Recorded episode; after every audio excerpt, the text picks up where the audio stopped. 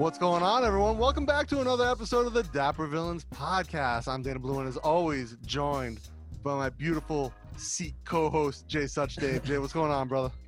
I'm very good, brother. I'm very excited about today's guest. Yeah, we got a big week coming up. So, guys, do Yeah. not forget before we get started, subscribe to the Dapper Villains podcast, iTunes, Google Play, Spotify, Stitcher, Amazon Podcast. Anywhere you get your audio, we are there. You can check us out. We've also got the episodes up on the YouTube channel. So if that's how you want to consume it, please do. We got a great episode for you guys today. We're joined by two gentlemen from my neck of the woods, right? One in Rhode Island, one in Boston. The uh, Sartorial Armenians. We have Alexan and Shant with us. And uh, these guys have been, you know, hitting us up on Instagram. We've been sharing each other's content for a while. I love what you, you guys are doing suit wise. You, you're doing some really cool stuff. So thank you for taking the time to come on the show.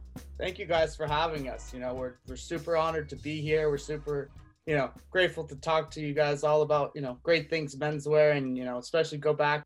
We're from the same hometown, Dana, and Yeah. you know, Jai, maybe one day you'll come and visit me here too. for sure, for sure. We'll get Jai eating some quahogs. That's oh my god. Seafood seafood heaven down here in Rhode Island and Oh, Boston really? for that matter. What about Armenian food? But that we gotta go to Watertown for. So that's Yeah, you gotta go neck to of the Watertown. woods. You gotta come to Arsenal my neck- Mall, You gotta right? come to my neck of the woods. Yeah, that area. Yep. How big is the Armenian community over there? Uh, in Watertown, I believe it's it's like uh, I would say Boston in general is like the second largest population of Armenians in the U.S. outside of Armenia. So yeah, the largest diaspora is in California, and the second largest would probably be Massachusetts, followed by you know in New York, Yeah. Michigan, or Rhode Island. Yeah, so Watertown in, in Massachusetts is like with Armenians is like Johnston and Italians in Rhode Island. Yep, easily. Or Federal Hill. Yeah. Federal Hill. It, it's a federal hill. When I was living there in you know, I was living in Boston in the nineties, there was there was a mall in Watertown, I think it's called Arsenal Mall. They're rebuilding it currently. they just Yeah. knocked that down and they're rebuilding. There, there was a dope um Armenian restaurant in there I used to go to. You remember the name of it? I don't I, I don't remember it. twenty something years ago. it was like right there. It was what wasn't in the mall, it was like right next to the mall, a little Armenian spot. Nice. Get your, you know, shish kebab, chicken kebab, the rolled grape leaves, and then Yeah. right, you know, right next door, the next street over is Mount Auburn Street. So you got all the Armenian markets there, Nice. all three of Oh, them. nice. So it's, I mean, you walk down the whole street. So how how'd you guys get into the uh this space, into the menswear space?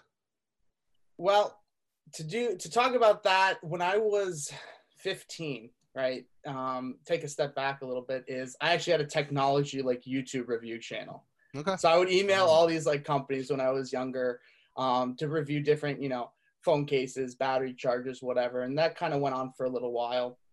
And as I got into college later on, um, around 2017 is kind of when Instagram influencers were becoming popular. I said, okay, let me try it with something else, and we'll do it with with menswear. So Hmm. that was the original first like sartorial Armenian wear was reviewing different menswear brands. Um, I've always been a bigger guy, so you know, helping people who are of the same stature as myself was always important. You know, you walk into Macy's, you walk into Nordstrom, you can never find anything that really fit you, or if you did, you didn't really like it. So And nothing for us. Exactly. Um, so I went down, started going down the custom route and evaluating, you know, different custom clothiers. Um, and then later on, actually, Shant broke his leg. Um, and a mutual friend of ours one day introduced us. Um, so I started hanging out with Shant, and you know, Shant will tell you at two o'clock in the morning, we start sending swatches back and forth to each other. We're like, we, we both found out we were interested in menswear. And um, long story short, after that, we decided to buy our first custom suits together. We're like, let's just try another place and see what happens. So um, they came in.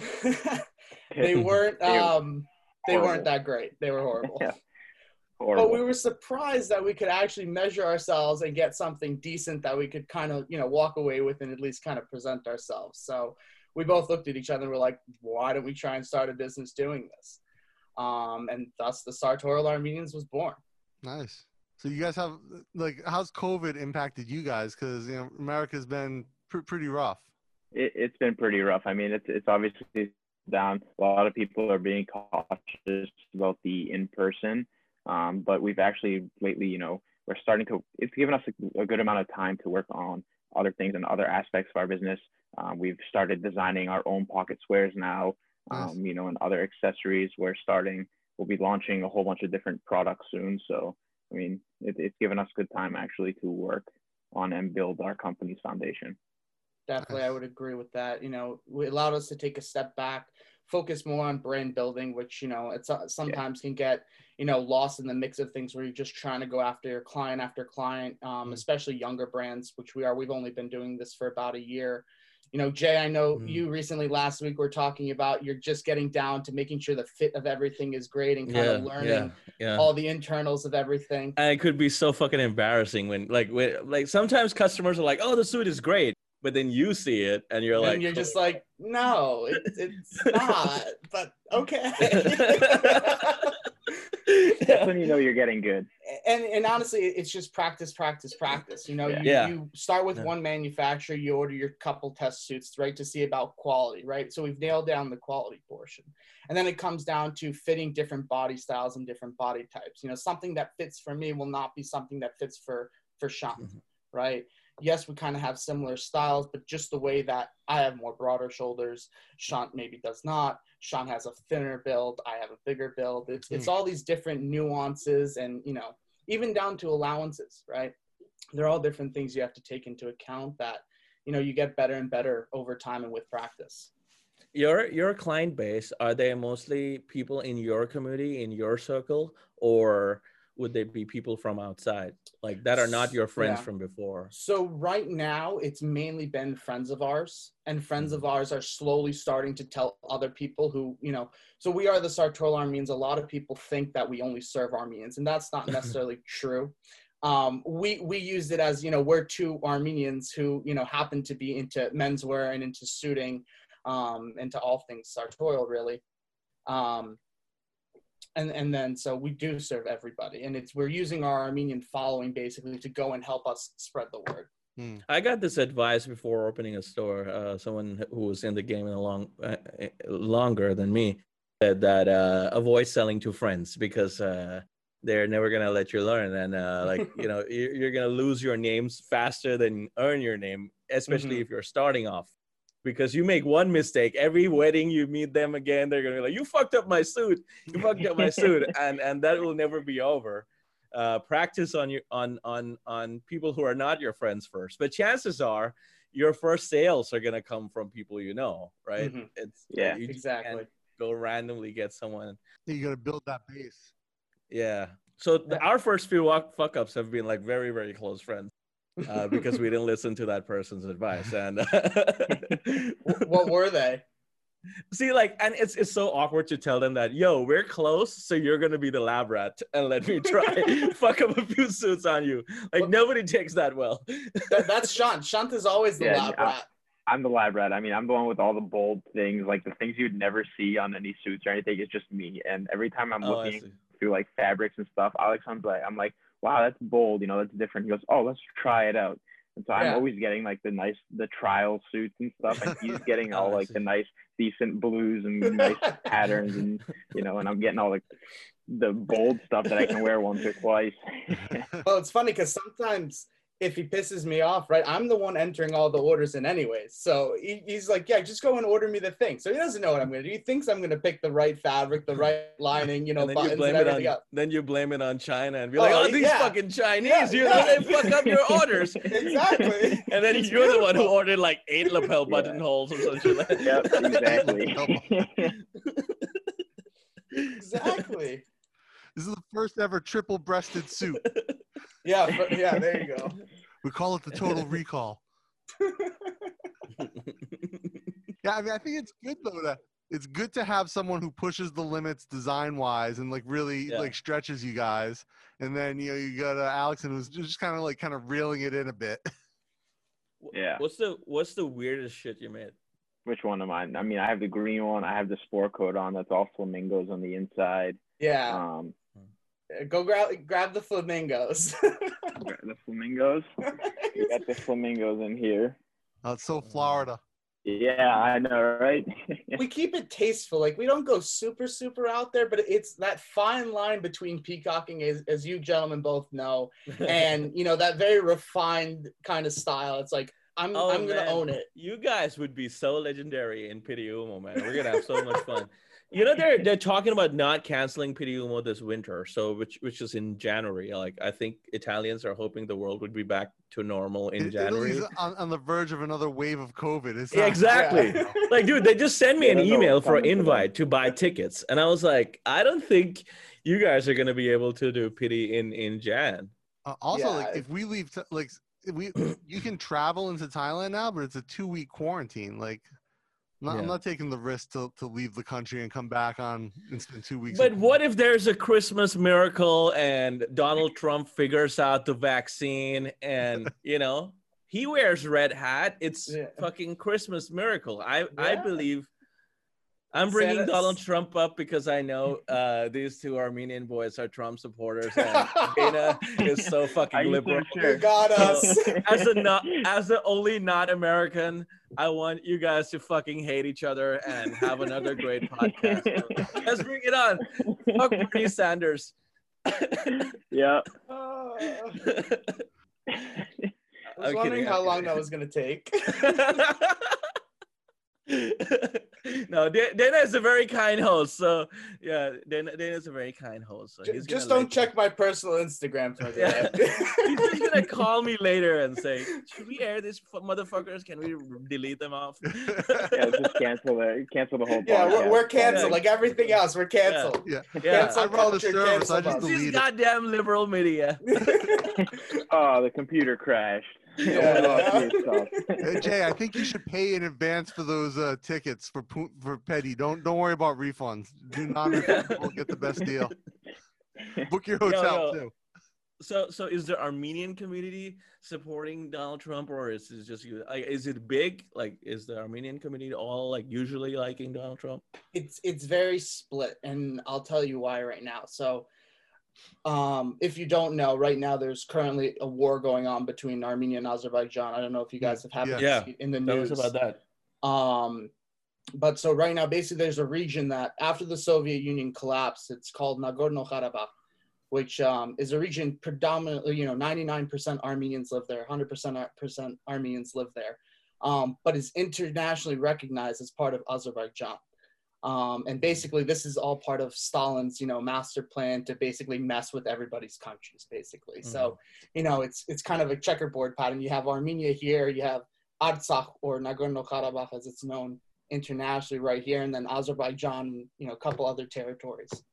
And since the what is it shot late not early 90s there's been you know ceasefire Yeah. violations basically going on on the azerbaijani side um, and so we've been in war practically for about a month there have been multiple ceasefires issued Hmm. um, from you know uh, they call it the oc minsk group basically um, and basically every time azerbaijan hours after minutes after just starts shelling civilian areas again um, so it's been it's been rough, um, but you know we're staying strong. And you know, going back to the Donald Trump portion is a lot of us are now going to his rallies, not necessarily as supporters, but to go and get the word out. Say, hey, the Armenians are here. You know, there's three million.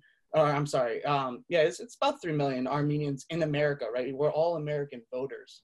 Um, you know, will you help us? And and Mm. it's really just trying to bring our issue to an international stage where people care basically um there's not necessarily a lot of that going on It's a it's a tough uh that's a tough region right now too. Like I know uh, our editor lives in Cyprus, and Cyprus is on the verge of a civil war as well. Tur- turkey's coming after them so the part I, I i didn't mention was so azerbaijan is currently backed by turkey and they've sent in syrian Oh. militants and isis to come in and basically fight this war for them um, and, and turkey as you all know you know committed the armenian genocide over 105 years ago and are basically in multiple different conflict regions right now with Greece, with Cyprus, with Libya. Hmm. Um, and it's just kind of crazy to see what these dictators are are able to do without anybody really calling them out on on their shit basically and saying, "Hey, enough's enough," or we're gonna start sanctions. So that's kind of the Armenian viewpoint right now is, you know, let's get sanctions in place. Let's get a ceasefire because we just want a right to self-determination, basically.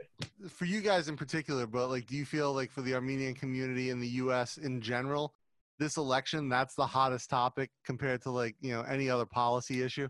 You know, and honestly, for for most Armenians, I don't think the election really has any, um, what do you call it? Um, not I don't want to say value, but it, it's not top of mind right now. They're worried about their family members overseas. You know, Mm. they're worried about everybody on the front lines right now. You know, mothers, sons, fathers, Mm. sons. You know, everybody's on the front lines doing their fair share.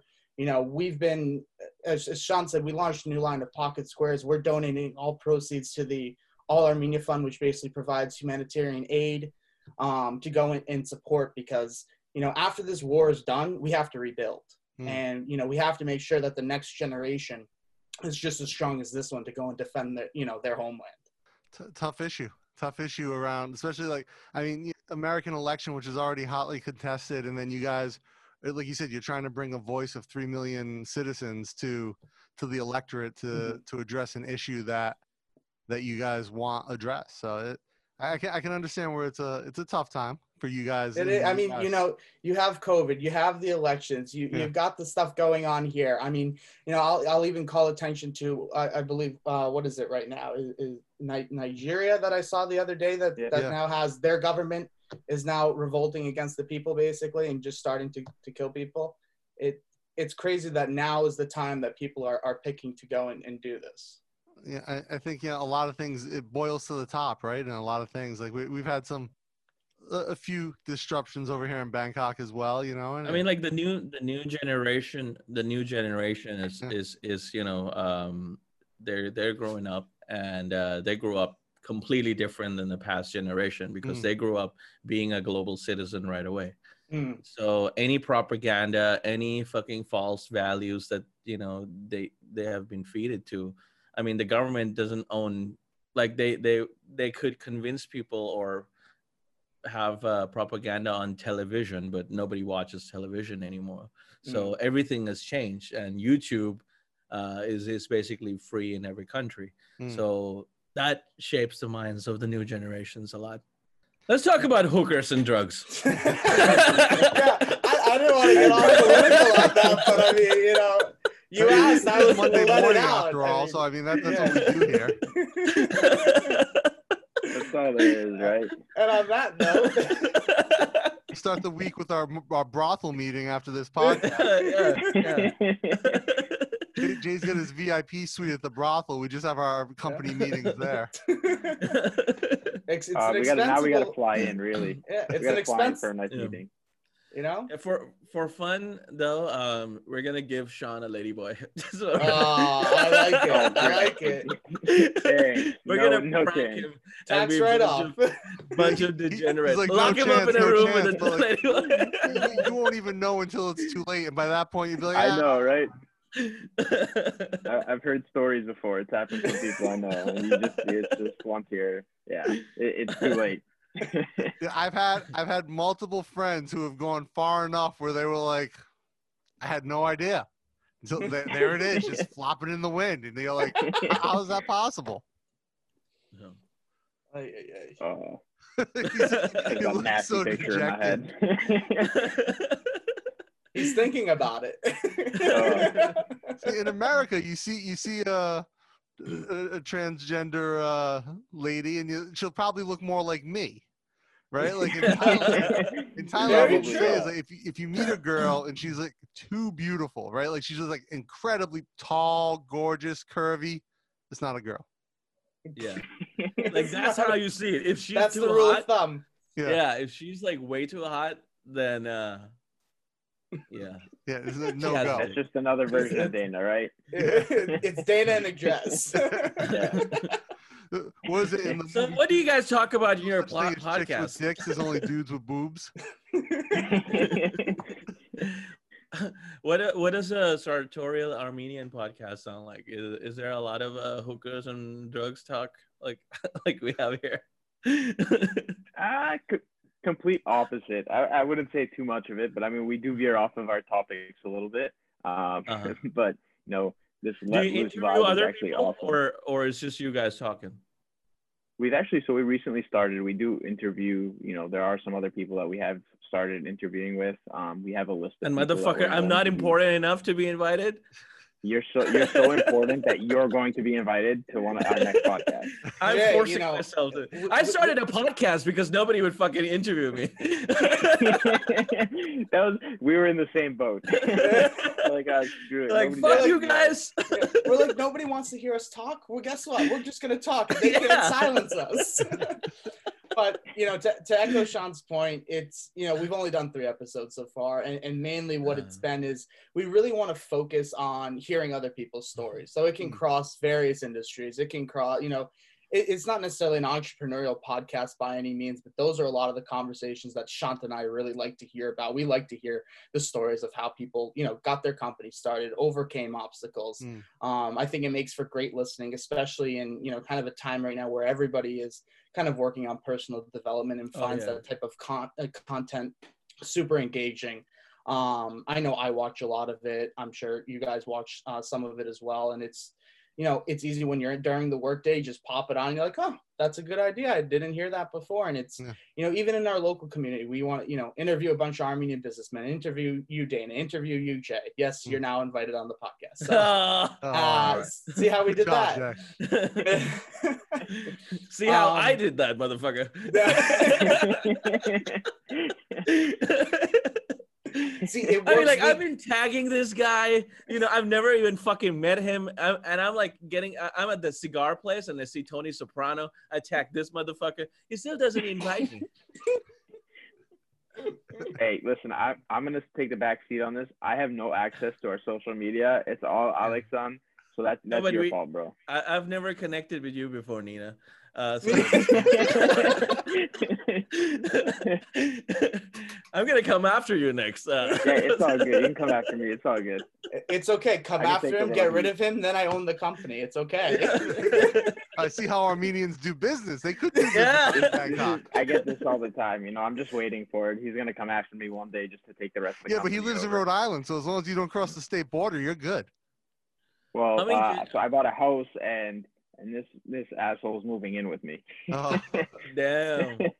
yeah, Thank you for inviting me, man. I'm I'm I'm coming. Yeah, you're more than welcome. Well, you're you more know- than welcome. Jay, you were How many about immigrants can you fit in one home? yeah. A lot. a lot. Where's your place? a lot. It's in uh, Hanover, Mass. Oh, nice. Yeah, it's a lot closer to my other job and stuff like that. Hmm. So you know, it's a nice big house. Definitely, it's gonna be a sartorial headquarters. Nice. We'll be all set So there. a lot more, a lot more content coming out because we'll actually have a Oh, yeah. dedicated filming location instead of me traveling an hour, recording something, driving an hour back. It'll be like one suit shoot, and you'll have like eight models because you want to hit them. Jai when are you guys gonna work from change the suits? actually. No, it's it's about you, baby. You keep changing the bra. Yeah We film eight episodes in the same office. We're like, yeah, it's just you know mass content generation. Yeah. That's all. Yeah, it's, it's a good setup Yeah. though. Jai and I both work from home. So Jai has like, so my place. I have a my I have a design studio downstairs. I'm upstairs right now where the uh, the podcast studio is. Jai has a whole fucking compound though. Like he's got like little offices out on the property that he goes between. Like if he has to do different stuff, he's got a whole fabric storage place, a couple lions. I'm I'm rich Wow. as fuck. Well, we can tell. I mean, seriously, nice, nice. It I was gonna- tell. it- it's all daddy's out. money though, right? Yeah, it is. It is absolutely. if, so, like- if, if I didn't have that, I would uh I I would have no job He'd at be all. sucking dicks Jai's like the guy that I'd just be got I'd be sucking dicks. Jai's like the guy coming off of daddy's yacht being like, yeah, that's my yacht. All right, Alex, on you're not too far behind, buddy. You just you right, get that you get off that vibe, but you don't have any yachts to get off of. wow, that hurt, man. No problem. Nah, So he's he's One actually day. very very middle One day. class, and he's just pretending to look rich. That's it. Fake it till you make it, baby. Fake Oh, it till you that's- make So it. he's he's like into he's like into this white boy like golf thing. Oh, white boy golf thing. He White like boy these bright like bright pastel colored polos, like the like Yeah. the knee high shorts and the Yeah. you know. Nan- Nantucket vibes. Oh Where yeah, does he get the cheap cheap cigars from?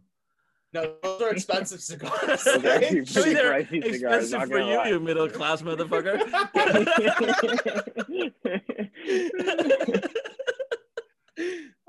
Jai's like, I bought a Caribbean island just because I wanted different cigars. No, no, very middle class. I live with my parents, so they're gonna come and knock on the door, and I'm gonna have to pretend it's my staff. But it's I'm like, Mom, I'm recording a podcast. Fuck you. I'm kidding. We're Indians. We don't we don't get to shout at our moms. They slap us. oh yeah, yeah. yeah.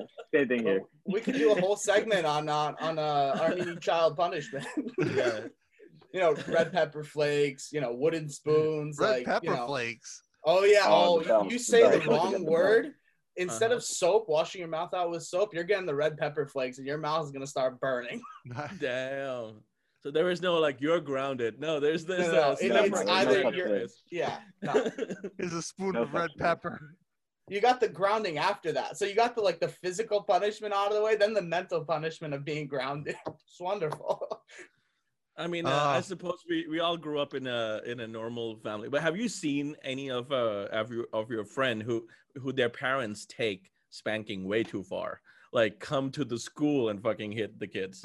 Ever seen I- that? that I haven't seen. no. Never. I've never Dude, seen that. I had I had one Indian like so my high school like is owned by our community, like a very small community.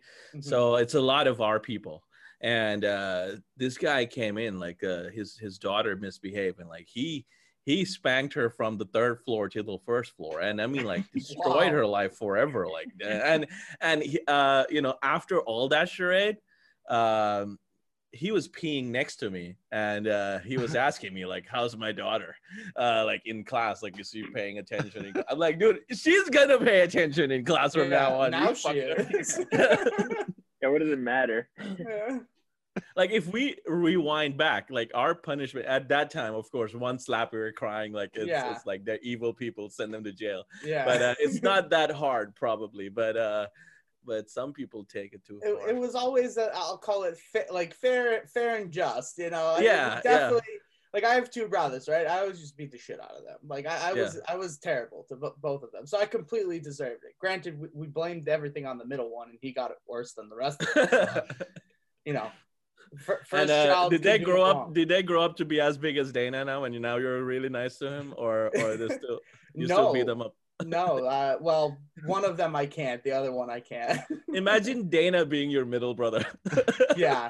No, I, I'd be I'd be done. No, like no, dana uh, can kill a guy with two hands so, so- by, by age 12, I was already like six feet, 220. oh my god. Wow, crazy. Yeah. Big boy. Yeah.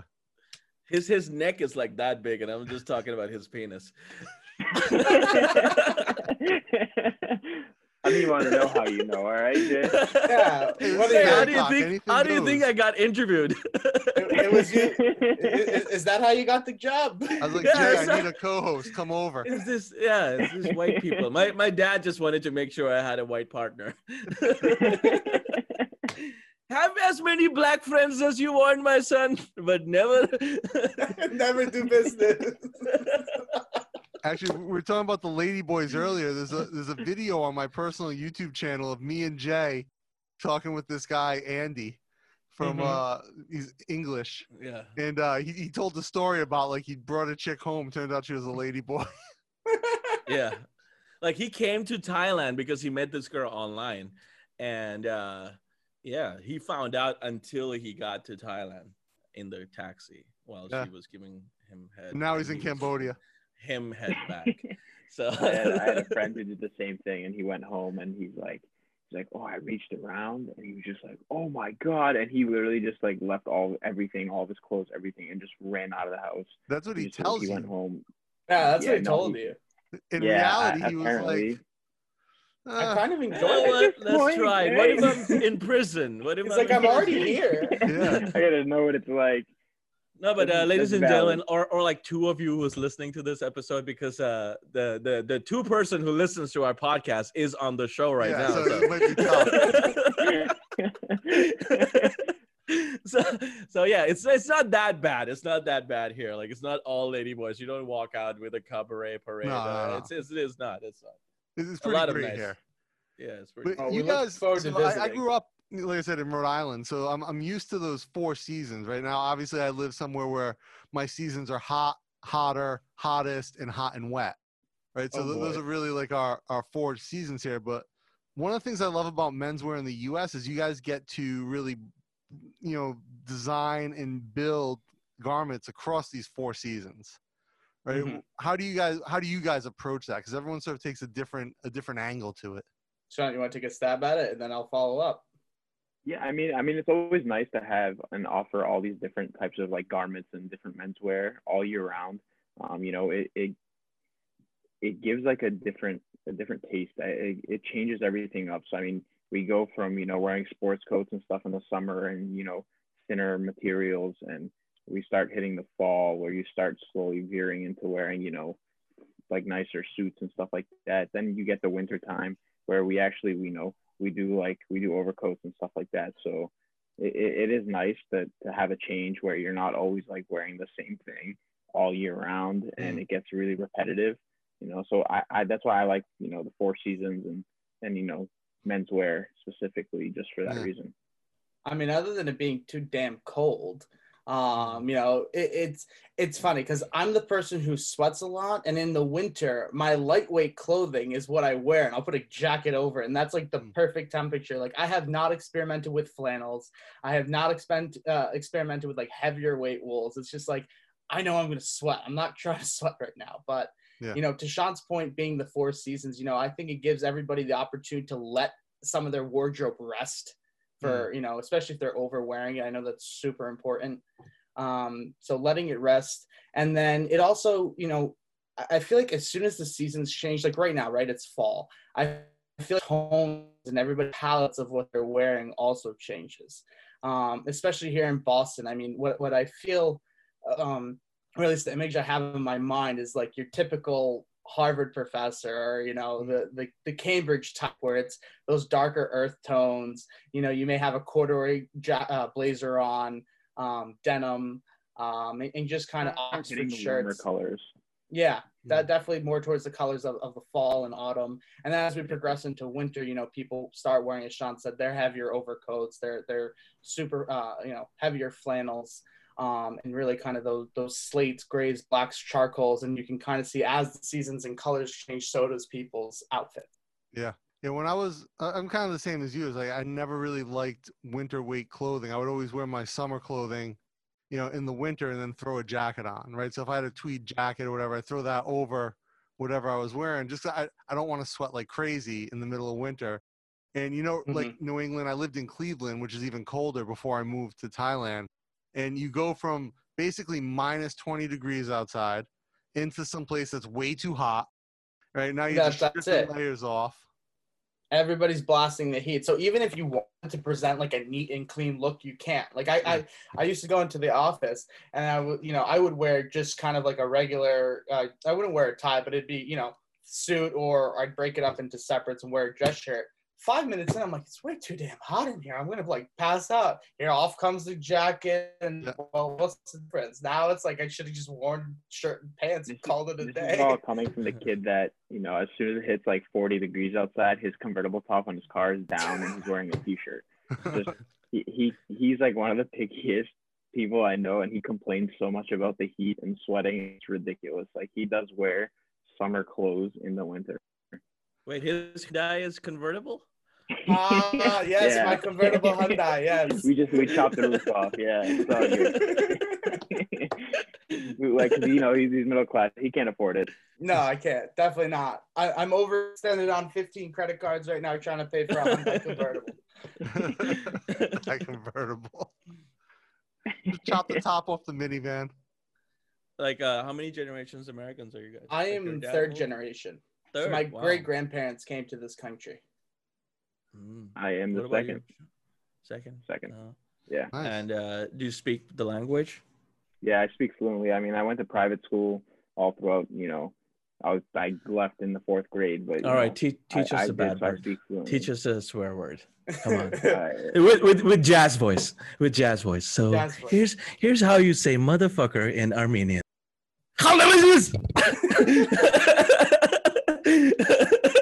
Jai, that was slightly racist, man. You know, it's very racist. Fuck you. I'm brown. I can be racist if Dana does it. Well, nobody's gonna do anything. He's just fucking giant. Uh, but You want to teach him some stuff, Alex? On well, Go it. so I, you know, don't actually know how to speak Armenian. I know how to say everything you shouldn't say. That's I what went we to want to know. Armenian. Sc- Uh, Oh, well, and I went to That's all Armenian we school- need to Shit they want to know, right? I, I Fuck, went to how are you and all that for, for six years and, and didn't learn anything. And now my mom's always like, "You're gonna regret it. You're gonna regret it." Well, now I regret it. But why do you regret it? Why do you regret not knowing Armenian? Well, because all, all our friends they talk Armenian, and if they want to talk shit about you and they know you don't understand, well then then you're fucked. Oh I mean, fuck. Well, Yeah. do you understand though? Do your parents? Uh, I'll, I'll, so my parents both can speak, um, but if you don't know, like I can put bits and pieces together to understand the Mhm. general concept of what it is. I may get the Yeah. subject of it wrong, I may get who it's directed to wrong, but you know, I eventually get there and then I'll respond quickly back with something else. But you know, See, like when we talk shit about Alexan and we're like with our group of friends, like we talk really fast in Armenian just Yeah. so we can't pick up what Oh, we're I saying, just to shit on him. yeah, and he thinks like you're saying ice cream is in the fridge, and then Yeah, actually you're calling him a cunt. Yeah, I yeah, Yeah. exactly. Yeah. it's wonderful. Did you find the ice cream in the fridge? Oh. Alex? No, no, there's never any ice cream in the fridge. I've it, you know. 10 Oh, times. motherfucker! He just called me a cunt. then. he did it again.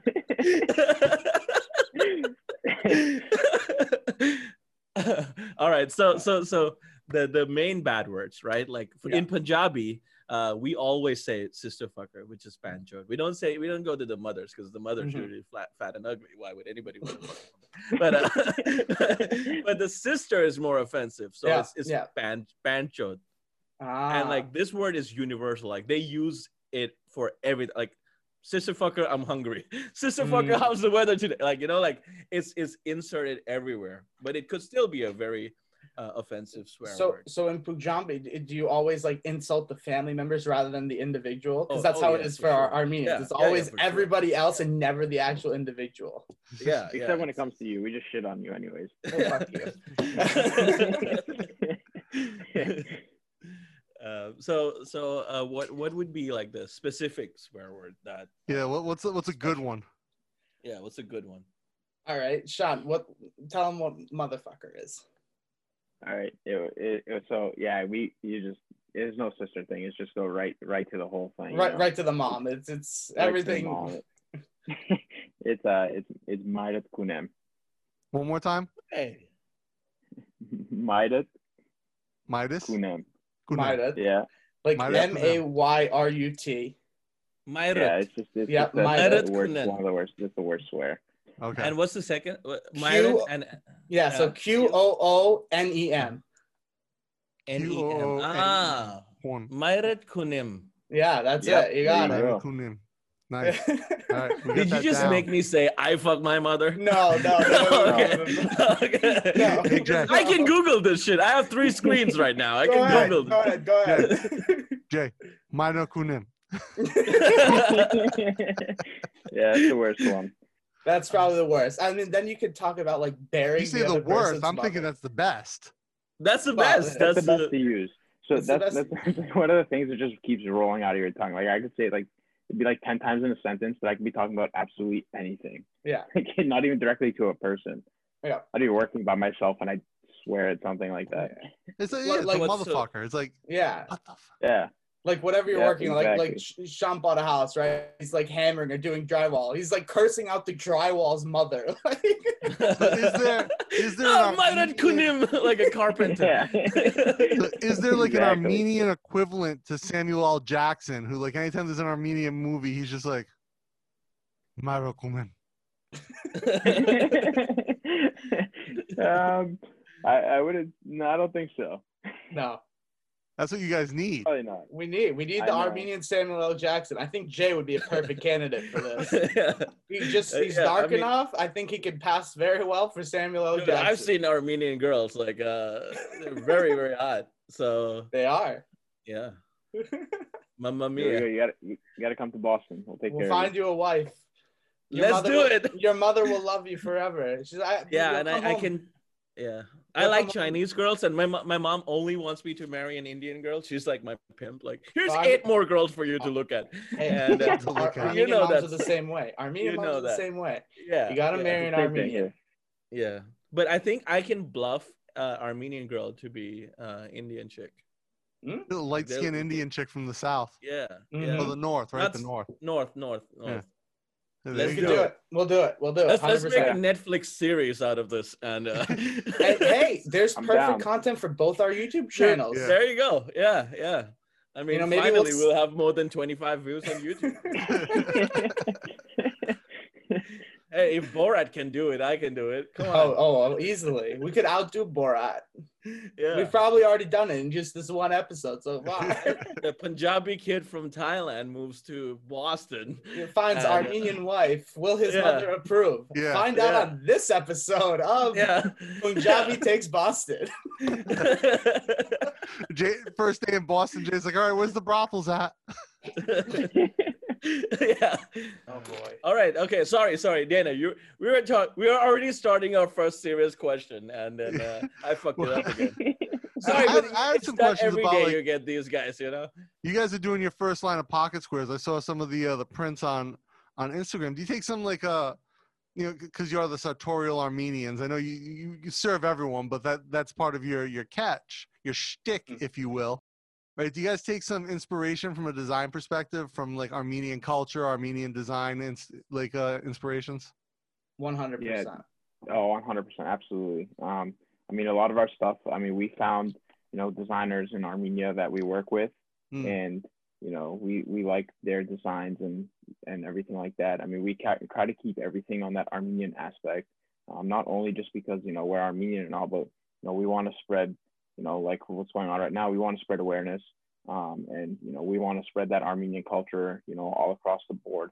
I mean, Mm. necessarily, you know, it, it's different. I mean, we walk into stores and we see all these different prints, and you know, Alexan has a, a big array of, you know, he's a big variety of pocket squares and stuff and different designs. I mean, and you know, we we want to do the same thing. We want other people to be buying our Armenian inspired pocket squares. Nice. Are you guys producing anything in Armenia? We were. Um, we're not right now. We actually just moved to Italy. Um, and we're looking to go back to Armenia, you know, very soon. The issue we had was um, they couldn't get the print to look double sided.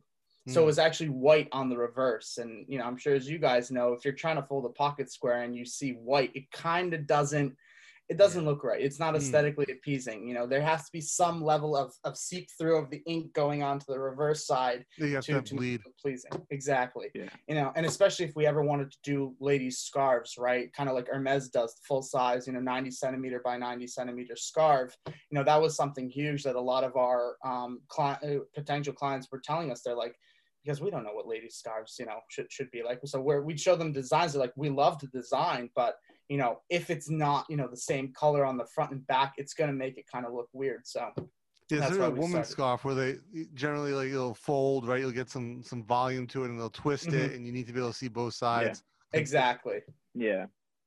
I mean, so we we actually I mean, like COVID kind of really messed things up for us. I mean, we had a friend's wedding in Armenia this year, and you know I had set it up with a couple places and stuff like that that we can go and meet you know meet these designers and distributors and Mm. and kind of get you know our main goal was to start getting everything out of Armenia because that's that's Mhm. what we want to do. You know, we want to Mm. support them there too, and so it just it became difficult with COVID and stuff like that, and so we tried finding opposite like you know different ways around it so we started reaching out to people there um, you know production started you know costing a lot of money Yeah.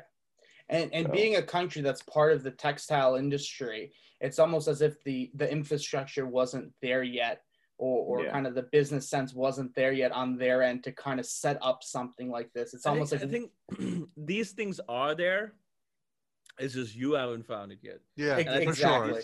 you you just have to Yeah. be there to meet that right guy and stuff, Which and then is- you're like, holy shit, Yeah. it all exists here. It's Mhm. just, Yeah. but Yeah. it's it's just not on their internet. It's just not. which is, exactly which is where i was Yeah. going right it's like we need somebody on the ground who's like our production guy right you know most of these businesses are mom and pop shops they don't have Yeah. instagram they don't have Yeah. facebook they Yeah. don't have websites and a lot of these this one guy who has a website over there, they have fucked a lot more people Yeah. before you guys came in, and Yeah. like because they're the only ones who have the website. So, Oh. uh, but but like I think if you go there, Yeah. um, we Yeah. should tell you our second custom suit you. story and what they tried to do to us Yeah. Tell us. Tell us Oh, what You happened. tried to make you do CMT in Armenia. You tried we, that. we, we tried we so armenia was going to be our, our main place of manufacturing you know we thought it would be great we're the sartorial armenians doing business in armenia you know we can kind of for, for marketing purposes as well like made in armenia Yeah. people would kind of identify with that and be like oh Yeah. let me give it a shot Yeah. right like Yeah. even Mont- Moncler jackets right now are made in armenia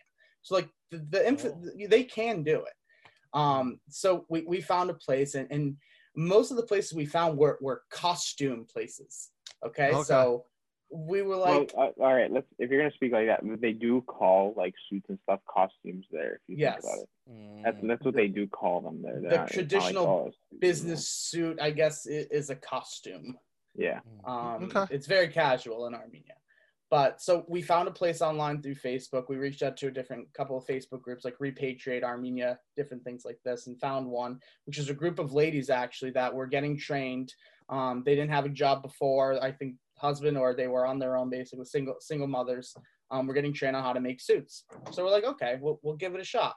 Um and to get a sample it was going to cost us $600 now for the $600 we got bottom of the barrel fabric like like like stuff that we knew wasn't going to be a suit. We're just like you know let's give you measurements and see if you can you know even make a suit. Hmm. they wanted to charge us 600 bucks. I'm like so if you're going to do that then that means i got to go all the way up to you know at least 1200 1800 dollars on something. I don't really know if people are really going to like this. Yeah. um and so from there it was just like i don't think this is going to work out. We didn't even go with it. And then you know started evaluating different other options. And it, it, goes back to the point of you know it, it's a country that has a lot of potential but you need to have the right people on the ground to kind of hold the people accountable and you know to, to do successful business. You can't necessarily go and try to start robbing like Ameri- american armenians basically to go and like say oh yeah these american armenians don't really know anything. We're just going to try and you know rob them but we'll get back there one day. Yeah, I think like Jai said, right? It's, it's gonna take you know you guys going there and fucking grinding and meeting everyone and looking at what they can do. Yeah. I mean, it was all planned out for last summer, but I mean, obviously everything is on Yeah, everything pause fell right now apart. just because of you know everything fell apart. Which you know it would have been nice if that Mhm. fell into place. Um, you know, we could have definitely been helpful right now. But, you know even I guess even we'll wait till next specific summer. Even specific menswear tailors there, you know, seeing if they're even interested in, in kind of partnering with us. Yes, they kind of still have their own brand, but maybe we'll submit orders through them. Different things, you know, different ways to kind of come up with ideas to support both them and us. Yeah. You know, I think would, would be great. Build a network out. it wouldn't be such a challenging investigation like if you go there for a couple of weeks i think you'll figure out if if you- you say they already have a garment industry Mhm. um somebody should be able to do cmt for you guys So I Mhm. mean, I, I went there last summer, not this obviously not this last the year before, and um, you know, I did walk into some of the stores, and it's not like they don't have it. They definitely do have the talent of actually, you know, designing these custom suits that would you know look great. They definitely do have that there. You know, I didn't have the opportunity to meet with distributors and stuff like that, but they definitely, I mean, it's there. It's just a matter of you know going to go sit. there's a lot of textiles over there you said it's Yeah, like I mean, yeah, huge lot. rug industry. I mean, the Armenian Oriental rugs are huge. Um, As I said, Moncler is now there. There's actually a brand new factory going up. I believe it's four different Italian um, designers slash manufacturers are now kind of investing all their money into this one factory to kind of you know support their their production. So I think it's coming. It's just a matter of how can we leverage some of these things that are already in place and finding out who are the correct points of contact. Yeah. And, and working your way into that network. Exactly. So and you know, before before you guys got into the business anybody around tech, tech textiles that you know and stuff My uncles just kind of have have a t- family. So Armenians we call every all, all our family friends are uncles and Yeah, aunts. It's yeah. never Mister So and So. So Yeah. you know we have good family friends who own a tuxedo store in Massachusetts. Um, you know your your, your typical just off the rack type of things with with alterations, but you know they're really kind of the only people I can think of that I kind of have a connection to. Hmm. Um, regarding But that. textile textile is not not a big industry for Armenians Mhm. over there. It's not. in in America or in Armenia. Yeah, in in America. America. Um, in America, not really. Uh, as far as I know, I mean, I know there's a couple rug factories here, you know, in New York called Megerian Carpets. They have their sister, or I guess headquarters in, in Armenia as well, but you know, sister office in New York.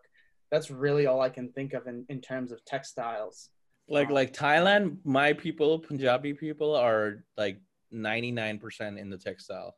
Mm. And uh, Yeah, a lot of our people are in technology. We got a lot of engineers, Mm. coders, uh, you know, uh, uh, what should we call it? Um, just We got a lot of everybody's kind got of a lot of people yeah. in jewelry. I mean, there's a lot of people in the auto Jewelry. industry.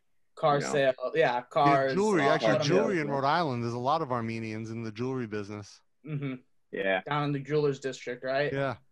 Yeah, one of mm, my one of my uh, jobs in the, I, I worked with a uh, a jewelry manufacturer in Rhode Island in Pawtucket, and uh, in tech, in the tech support side, and like half, more than half of their suppliers and or clients were all Armenian. Oh wow, that's crazy. So, like some, the it'd be like the- some the old company? Armenian uncle coming in, just like dropping off pieces. Like, yeah, I Yeah. made, made it at the shop. Eh? All, all the all the all the multiple chains, big chains, small chains, you know, Yeah. crosses on everything. Yeah. Uh, So, guys, we have a uh, a series of questions that we run through with uh, our guests. And actually, th- you'll be the first ones with our updated question list. okay, So, uh, I'd like to run through these with you guys. let's do it.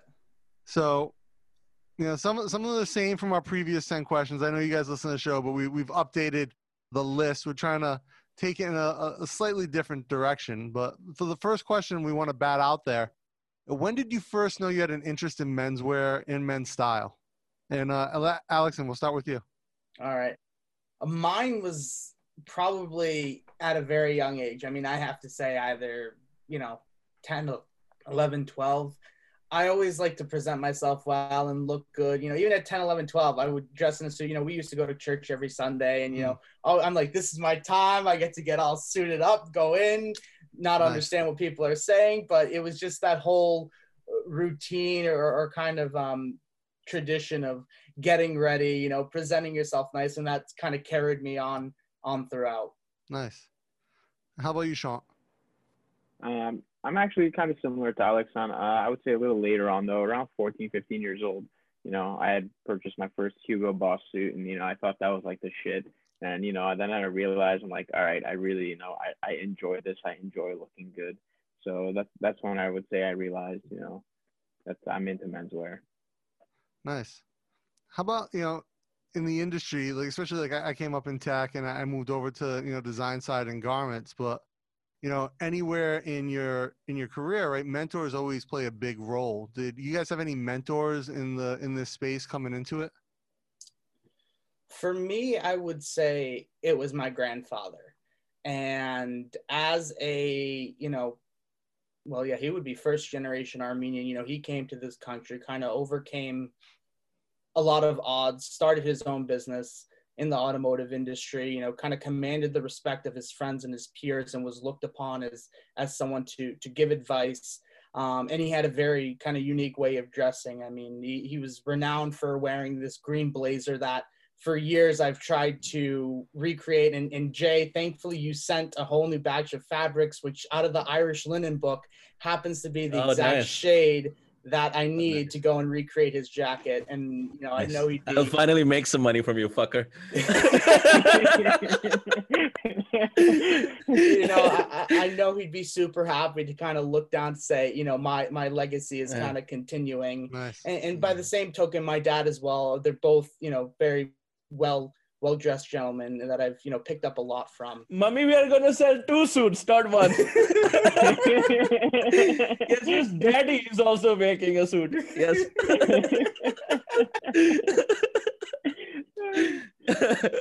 My mom will actually walk in like, what did you say, sir? so. She's like, yeah, your first sale in three months. we were thinking of firing you, but then we remembered you're my son. we can't. no, they're just gonna adopt Dana. That's what's gonna happen. No, they've seen how much Jai's they've, room. they've seen how many nuns Dana eat. They're not Yeah. gonna adopt. They can't afford to have me as a son. The food bill would be outrageous. Oh, Dana, come to an Armenian house. The moms won't stop feeding you. It doesn't matter what the bill is. Hey, hey, hey, hey, hey! Indian moms are the same too, but you don't say see how many full, how there's, much like- Dana eats. You don't get this big and sexy by eating just salad. yeah, exactly. Uh, How about you, Shant? Did you have a mentor coming up in the space? Um, yeah, I mean, not not actually not necessarily. Um, you know, I was just all across the board for me. I mean, I did have you know my dad, who's he's pretty well dressed too. Um, you know, we used to go to church a lot too and stuff like that. So you know, we'd always you know dress up. It's not like you know you see a lot of Americans going to church and stuff like that. That you know they don't necessarily dress up, but we're always full suit and stuff like that. Hmm. And so that Well- kind of mentored me a little bit and pushed me in the right direction. You know, that's that's how I basically got my inspiration. Shant, perfect time to talk about dance attire at Armenian events. I mean, that you, you see a lot of different outfits there, all the way from Yeah. just slap, you know, 15 name brand logos on you. If it doesn't have a double GG at mm-hmm. size, you know, 150 font point right across the chest, the Louis Vuitton Hermes belt, That's, Ferragamo that's, loafers. that's directed me away. I'm gonna be honest with you. yeah. You know, Like, that, that's shit, I don't want to. I don't want to look like this. I don't want to be a walking flyer for all these companies out there. you know, just- it's I like they mean- wear ten different things.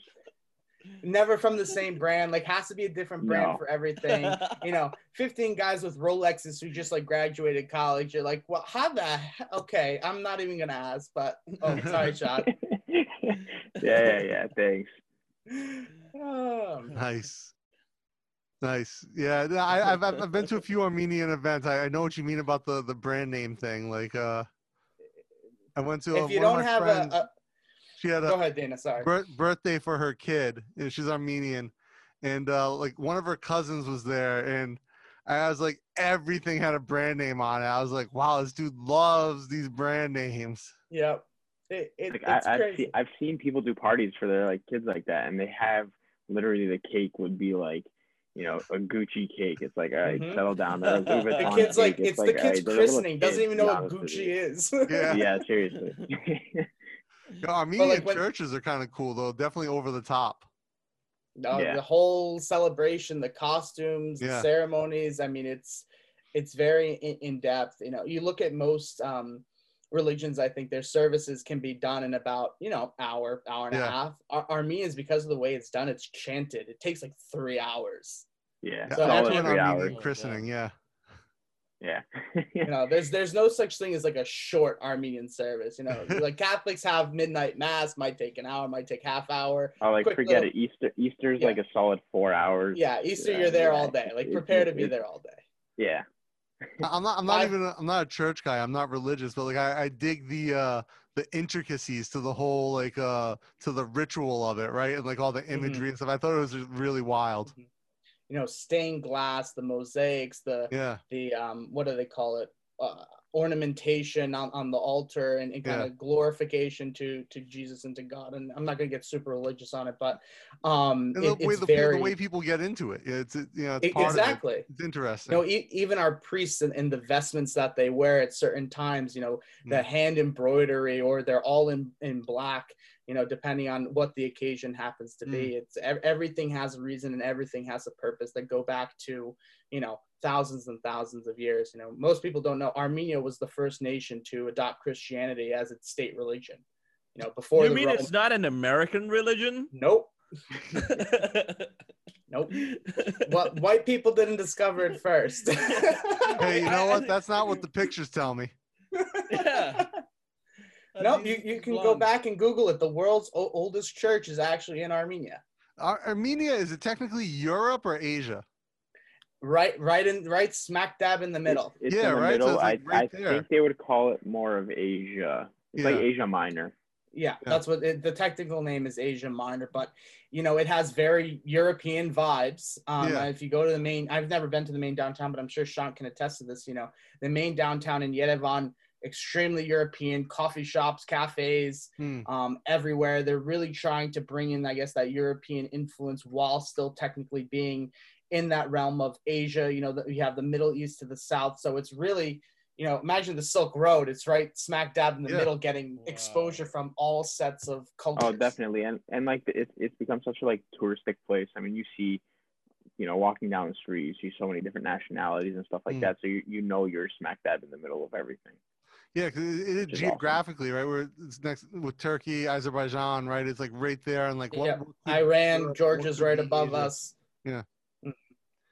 So next question we have for you guys. This one's required for me to ask because of Jai. So it's about fabric. Oh God. Oh, Jai's trying to sell more it's suits okay. again. He's already gonna buy two suits. We, we can. Okay. We're gonna make it four after this. Jai made his Oh, quota. fabric you know fabric selection is something you know in the menswear world specifically that you know we talk about a lot. Like you were talking about the, the irish linens earlier the green you know the, the summer weight wools you know the, your winter tweeds things like that you know the heavier cottons for shirts. A lot of our our lexicon in menswear really revolves around this understanding of fashion. And you know if you had to pick you know just one to stick with you know one type you know which one would you guys choose and why that that's tough. I mean, I really do want to say wool, but there is something I love about linen. And even though I do sweat a lot, my favorite season to really wear uh, menswear and, and to, to to look well is during the summer. So I do wear a lot of linen, um, whether it's linen pants, linen shirts. Um, I just like the way I do like the wrinkles. I know a lot of people don't like the wrinkles. I think I there's dig it. something very, you know, it's like I, I don't care. Like I know I look good. It doesn't matter if it's wrinkled. It's the natural characteristics of the fiber, and Mm. it just you know sets you apart from everybody else. Um, and you know you wear it proudly. How about you, Shant? I mean, uh, I would I'd have to agree with Alex on on this one. I mean, I do have granted I have a shit ton of wool suits in my in my you know closet behind me, but um, yeah, no, I, I definitely agree with him. I think linen is it's a good way to do it. That's you know, my especially when that when that first like hard breeze of wind comes in, you Yeah. just Oh, yeah, automatically cool off. There's nothing better than that. I'm like, thank God there was wind. like we all Yeah. obviously like we said it 50 times. We sweat when it's like 20 degrees outside here, Yeah. and Awful. it's like just that that breeze is the best no matter what time of year it is when you're wearing you know linen suit. I just got some left-hand twill uh, linen denim blend. I'll make Oh, some new wow. shorts from. I'm excited for it. It's like an 18 ounce. It's a bit heavier than I would usually go with, but it's super nice looking with the slop. So I'm I'm excited. Uh, Let us know. Maybe we'll order a couple. Sorry, Jai. We're taking we're taking market share from you. we're gonna go to data instead. He's competing with me right in the show. Yeah, I got you. Don't worry. We're- we're equal opportunity buyers. You know, we support one. We got to support the other. Damn right. Damn right. So, do you guys have a favorite menswear item like that you own? Something that you own that is like this is your your go-to piece. Like you open your closet, you're like, yes. I know a lot of people say pocket squares, so I'm not gonna say pocket squares. Nice. Although that would be number two. Number one for me actually is cufflinks. I love French cuff shirts. Oh. I love the history and the traditional value that cufflinks can bring. Like I have a pair of cuff cufflinks for were from my other grandfather who I actually never met. My mom gave me to them, and I love wearing them. Hmm. Um, they're kind of a little flashy. They're kind of a little ostentatious, you know, from a different time period when that was more acceptable. But I don't really care. To them, it's kind of my connection to him, and and that's kind of why I love French cuffs is because they all tell a story. You know, similar Hmm. to people in their watches. Nice. Yeah, when we interviewed Justin Hunt, it was the same thing for him. He loves cufflinks because you know, he, his favorite pair is his dad's, right? And it's a connection to you know this part of his life that you know is personal to him, and no matter what anyone else thinks about it, right? That's you. You wear that, you know, like, hey, this is this is me, and that's really special. And I think that's what for most of us, that's what makes menswear great, right? Is like we understand like I, I can look at like someone else wearing something and be like, oh, it's a great suit, it's a nice cut, it's a good fit. But when I'm wearing my stuff, I'm like, this piece is this means something more than just the way it looks here. It's it's special for a reason. I agree with that completely. And how about you, Shant? What's your favorite piece? Um, you know, I I'm actually I'm big into the accessories. I, I agree with you, Dana. I mean, the, those accessories they always complement something in a certain Mm. way, and it kind of narrows down specifically to everybody. Yeah. Um, I know Alex, I'm smiling right now. I'm big into Because like, if you don't say it. I'm gonna say it. which and it what, better- what were you gonna say? No, no, you got to go first. It's your answer. I, I said I said the watches. You know, No, I'm big that's into not- watches. No. I, I like I like dressing myself up with that stuff. I do like the the cufflinks. I'm gonna have to agree. I never had a shirt with French cuffs until Alexan got me into it. Um, so I mean, I'd have to agree with him on that one as well. See, I'm a positive influence on this kid's life. I mean, without me, we don't know where he'd be. He'd just be wearing off- watches with no high horse here. cufflinks. That's my job. That's it. You know, You college to. Guys gotta you with wear the 'em both. Rolex. Yeah, yeah. Thanks. So, so you talked about the the watches real quick, Shant. Like, are you you had a big collection? I don't have a big collection, but it's a goal of mine to have a big collection. Um, I'm just in, I'm into you know different styles and designs of watches. Um, you know, I like to see the new stuff coming out. Um, you know, I do. I have a Rolex. Hopefully soon to have another one. I'm on I'm on the verge of it all. I'm I'm gonna have that draw in my walk-in closet one day. that I'm gonna be able to pull out and just have like so much so much money worth of watches there. I want that. I, wa- I want that. So yeah. Yeah, and so I- I- guys who are into it, it, it's a bit of a poison. Some guys get really into it, and it's a, it's a it's a chase. Mhm. It is. So like I've been seeing so many at once. that first ten thousand dollars you drop, it's like, oh, it's it's so insane. But once you drop that, then like the next one is a lot easier to, for you to. Uh, Oh, yeah, then no, it's it's nothing. You see, definitely- now it's yeah, 25, 100%. 50. It's yeah, a rush, no, right? It's like you drop you drop that much money and you're like, oh, all right, that hurt at first, but it's not so bad when you get to wear something nice. And then the next one, you start seeing pictures pop up on Instagram, and you start seeing all this stuff, and you're like, oh, that one's not bad. You know, text my jeweler and say, oh, hey, I saw this. You know, how much can you get this for me for? And he's like, oh yeah, nine grand, ten grand, twelve grand. I'm like, oh, that's, that's not bad. that's not bad at all. I'm like, low key, I, I'm like, I can't afford that. Yeah. See, I, I've got my Apple Watch, and that's that's I'm, I'm sticking with that. I'm I'm going back to Apple Watch. It's just, um, I got, I got, I got here. into the watch in for a bit, but then, yeah, the Apple Watch is just it You does just the bought that job. Ralph Lauren watch, though, it. right?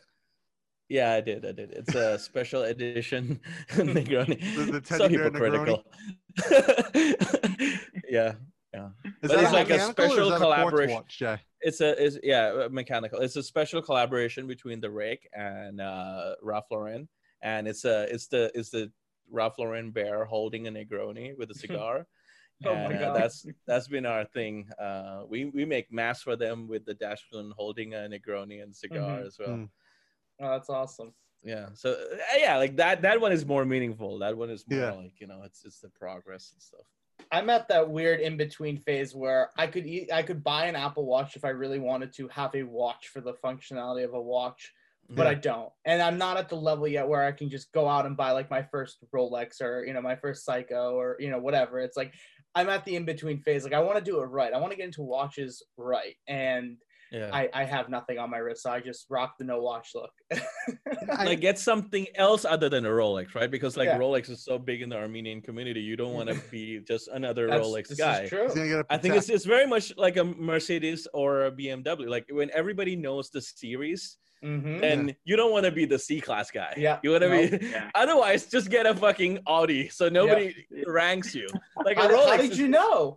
Uh, Rolex is very much ranked too. Like if if somebody owns a Daytona, then he's a boss, right? Like, Yeah. But then if it's a entry level one, then you're ranked. Uh, Exactly. uh, Well, like, one of just those submariner guys, then it's Mhm. like, oh, he just has no taste. So he He's just a you know five thousand dollar one. He just came into this. He's not part of the yeah. club Yeah. That, No. That's just fresh off, you know. You, you need to get to Yeah. the Tony Soprano level with the the Day-Date you know presidential bracelet, solid gold Oh, watch. fucking like, love presidential. Yeah, yeah. The the gold one, gold and gold, uh, gold with gold. black dial. Yeah. I love Yeah. that too. Yeah. Yeah, I've, I've never been a watch guy. To me, it should be something that's. I, I'm very much about function, right? And so the, the Apple Watch is perfect for me. Tracks all my data, has all my my apps on it. It's fine. You know, I probably you know my eyesight's so bad. If I had a regular watch anyway, I wouldn't know what time it is. I'd be like, what, two o'clock or three o'clock? I can't. Well, how often are you really checking the watch? I mean, for most people, they're just like, "Hey, look, I can spend five grand and just put it on my wrist." Yeah, Yeah, it's it's it's mostly jewelry. It's not really for the function. yeah. exactly. Now, the next question we have. This is one of my favorites. Uh, you know, we do we're doing a lot with denim right now, especially on the Dapper Villain side. You know, we've got some collabs coming out that will be really interesting. But one of the looks that I, we've seen a lot, especially over the last couple of years, kind of resurge, is this denim on denim look. Do you guys think it's ever okay, or do you ever see in the Armenian community out there on the East Coast, the the guys who are rocking the denim on denim on denim on denim, the the jeans with the denim shirt with the jacket, you know, carrying a denim bag. You know, where are you guys on on that? Wh- If which side of the line are you on? I, I'm a strong no. As they sh- as they say on Shark Tank, like, and for those reasons, like, I'm out. It's a complete no from me. Now, our our human guinea pig right next to me, my my wonderful business partner, will most likely have a different answer for you. Oh, 100%. I'm I'm into it. I think it's awesome. I love the denim on denim look. It's coming. It was like it it's bringing back this old style that people used to wear all the time and it's coming back into Mm. fashion again. And I definitely I love it. I mean, I have my denim jackets, you know, and I love to go out with denim on denim. I think I think it looks good.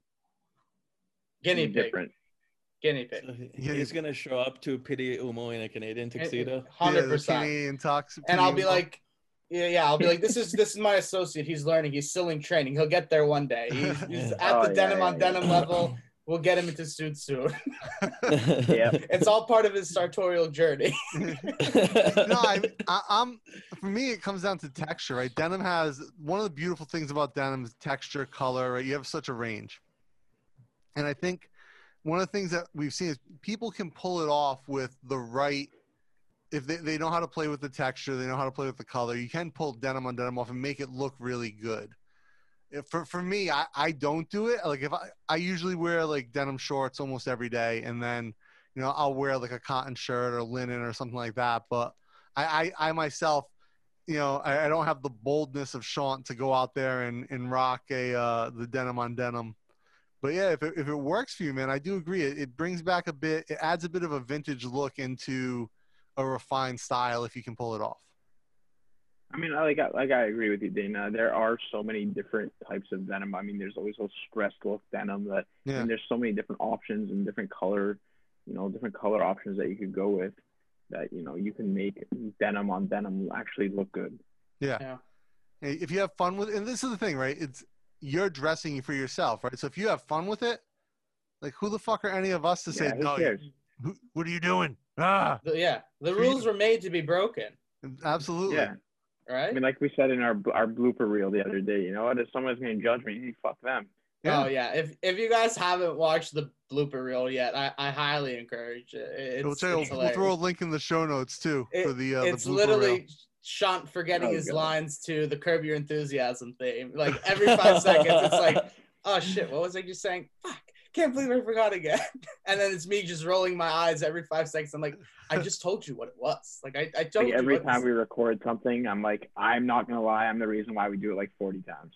Yeah. I There mean, are Alex 40 I can get on the bat. It's just like I, it's just, it's with Nice. me, it's just nonstop. You guys should do more videos. I, I really like your videos. Hmm. Thank you.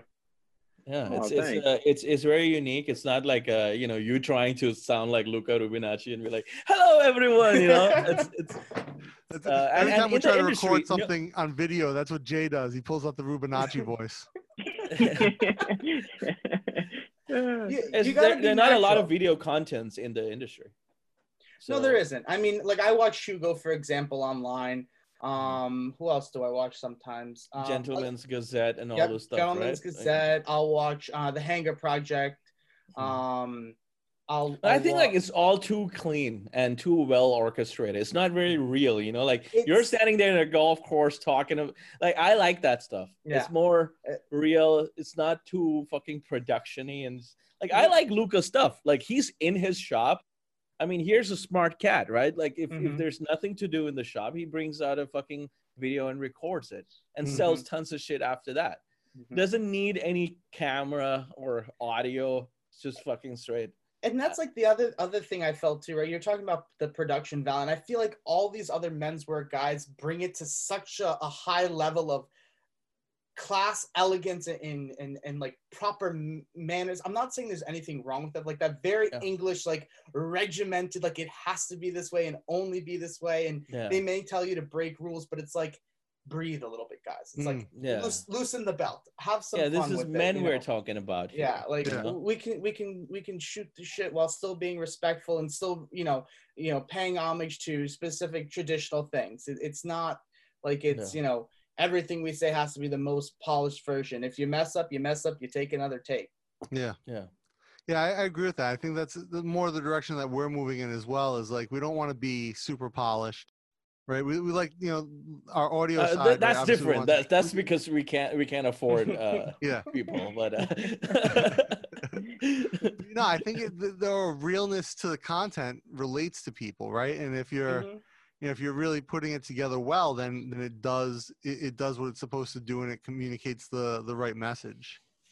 and you it goes talk- back to that that fine line right of being professional while while building a brand and, Yeah. and still having your own voice you know Yeah. yes we want to be re- respectful to people and show that we know what we're talking about and, and, and can um, present ourselves on, on the same level a- a- as others but while still you know tapping into our own you know voices basically Mm, Absolutely. You know, you talked about like the regimented, like you know, the don't break rules, and that, that's a big thing in the tailoring space, especially. You know, and obviously, any, anyone in menswear argues with, you know, oh, uh, British tailoring's the best, Italian tailoring's the best. I often make the argument with people that uh, uh, American tailoring is, uh, I, I think, aesthetically for me, you know, obviously being American, the, the most appealing, but you know, the, and people laugh at me, like Jai laughs at me every time. I'm like, no, man, American tailoring is underrated. And Jai's like, yeah, okay, I gotta go. I'll see you later. But you know, you know, where do you guys fall on? Like, cause you know, you're obviously you're you're selling to like your community, the Armenian community, but you guys are all Mhm. the Armenian community is super American as well. Like, like it's it is what it is. It's uh, like There- the Armenian American community. There's a good amount that's American, but there's also a good amount that still i- i- is kind of you know foreign for, for lack of a better word, and still Mm. kind of hold on to where, where they came from, and will th- their style will come from there as well. Okay. So so when you're putting together suits for people, like the the inspiration that kind of the tailoring that inspires what you're doing, it's coming from where? For me, um, I, I would say Italian tailoring. Italian. Um, I'm a I'm a big fan of the soft shoulder. Um, a lot of our clients, you know, tend we, we tend to put no padding in a lot of our clients, you know, jackets. Um, just the way that the uh, and specifically, I guess the Neapolitans as well, right down in the south of Italy. It's Mm. always the drape is great. They're always lightweight fabrics, colorful, bold, really around what we try and, and promote and push with a lot of our clients to you know we understand what they or i guess the ultimate image of how they want to present themselves but it's about you know how much can we kind of push them out of their comfort zone to try something new that they Mm. may not have thought that they could actually pull off before Nice. Yeah, that that's always a big thing, is helping someone, you know, expand their their comfort zone a little bit, especially with uh with we- menswear, right? what we Uh, like to do is, you know, get people out of that sea of blues. You know, we, we tell people all the time, like, listen, like, don't, we can show you blues all day. If that's what you want to see, we'll show you all the blues all day or the grays. Like, Yeah. yeah let's, you try to get people to step into stuff that they normally wouldn't wear. have you you thought know, about flamingos? Meat. yeah have you Flamingos, thought I about mean, I- flamingos exactly Yeah, exactly. Have you thought about the flamingos? They're like, wait, what? No, I, I not think that that's a great way to do it, right? Because it's so blue and gray are so safe. Mhm. right? So Yeah. safe. And like you said, I, you could show someone a million color, a million shades of blue, and they'll they'll struggle with the decision. But when you see that green, that or that purple, or that Mhm. you know that yellow that just speaks to you, and all of a sudden that decision becomes really easy, right? When it's like, oh, something about that, and it might be a nervous decision for someone to make, right? You got to kind of you push them. You're like. I have to have that, or it's like, can I really do that? I'm like, yes, Yeah. you really can do that, Yeah. and you should do that. Um, you know, You know, like uh, when Alexan and I started, right? We we got our first order of like all of our like swabs and everything. We're looking, we're like looking through everything, and I'm like, I'm opening my closet. I'm like, I have so many grays, blues, and blacks. I'm like, I want something so bold. And so I went with like a bright green, like complete Nice. opposite end of the spectrum. Yeah. And and once I got that, I'm like, you know what? Like I got to start going with different colors and stuff that's out of my comfort zone because people are Yeah. actually complimenting. You know, they're like, oh, it's different. You know, I'm all Mhm. about different. I love And- you know having. and mind you, stuff. they were test suits, right? So you're supposed to go Yeah. with something safe. Like maybe if it doesn't fit, you can still kind of pull it off. No, Sh- Shant went with like Masters green, like like he just won the Masters golf tournament, and I went with like Yeah. a lavender purple. Like no, no, no fucks given on it. No. we were like just like, I, we're I, just post- gonna go I all out. posted that on one of my social medias the other day, and somebody like messaged me like, "Did you win the Masters?" I'm like, "I wish." I wish. I was like, "I wish that'd have been awesome." That would've been awesome. I was like, that would have been sick. Inspiration, right? Can come from anywhere. That's it. exactly. That's awesome. That's so awesome. Yeah, Masters green. Uh, And mind you, If we if we sent you a video of Shant swinging a golf club, there was no way he was winning the Masters. Oh, oh, thanks. Yeah, hundred percent. Thanks. Thanks. Just put me on the spot. You're welcome. That's okay. Like I, so I used to be a professional fighter like 20 years ago, right? In a short career, but anytime I've ever played golf, I've I've come away with an injury. how? How? The least impact sport ever. Yeah, literally. So I, I I've- I've uh, pulled a muscle in my rib twice playing golf. Oh, Oh my god. Like the first time I did it was so bad, I was laid up for two days afterwards. I couldn't move. My rib hurt Did- so bad. Did you stretch beforehand? That's important. You have to stretch. Yeah, You of have course. to. Alex, um, have you ever gotten on a golf course and said, "I'm gonna go stretch" and sit there for like 20 minutes stretching? Like No, seriously. I, I, I just it's grip, grip it and rip it, baby. Take out the driver and hit a nice one, and most likely I'll I'll hook it left. But what are you gonna do? One, every blue moon, we get that nice 300 yard, you know, straight I mean- and we're like, that's what makes it work. Yeah, I mean, I, I hook it all the time. It just goes like 10 feet and that's it, you know, not too far. the, the worm burner. Yeah, He sits the basically. ground, injuries, rides man. the Golf's ground. an injury-prone sport, man. It's dangerous shit. I can't I can't mess with Yeah. that. Yeah. One wrong, one wrong swing or twist, you're done. I go to a Muay. Thai class or like a grappling class and just you know get banged up, no problem. A little bit of golf, I'm, I'm laid up for two days on muscle relaxers. but when you guys were coming up, when you were getting into this and, and talking about, was there someone in the space that you really looked up to? Um, within the menswear space, I would probably say Dapper You know, villains, Luka- of course, but Dep, you know, just Jai style. Uh, there's just something about it, man. I just, uh, Right. uh, no, it is great, but you, you can relate to.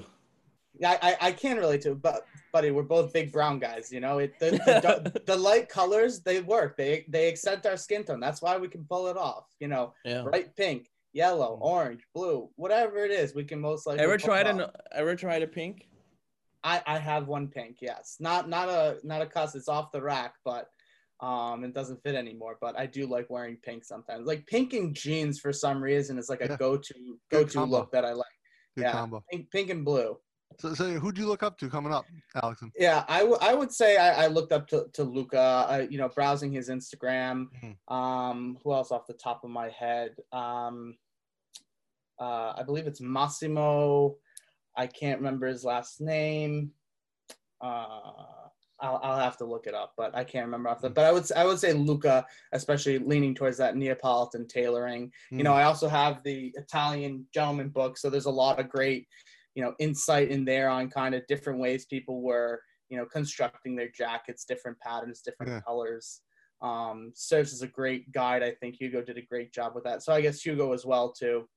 You know, anybody who's really um, executing well, double-breasted with wide lapels and, and bright colors, and Mm. really kind of pushing those boundaries is somebody who I would look up to and, and identify with. Nice.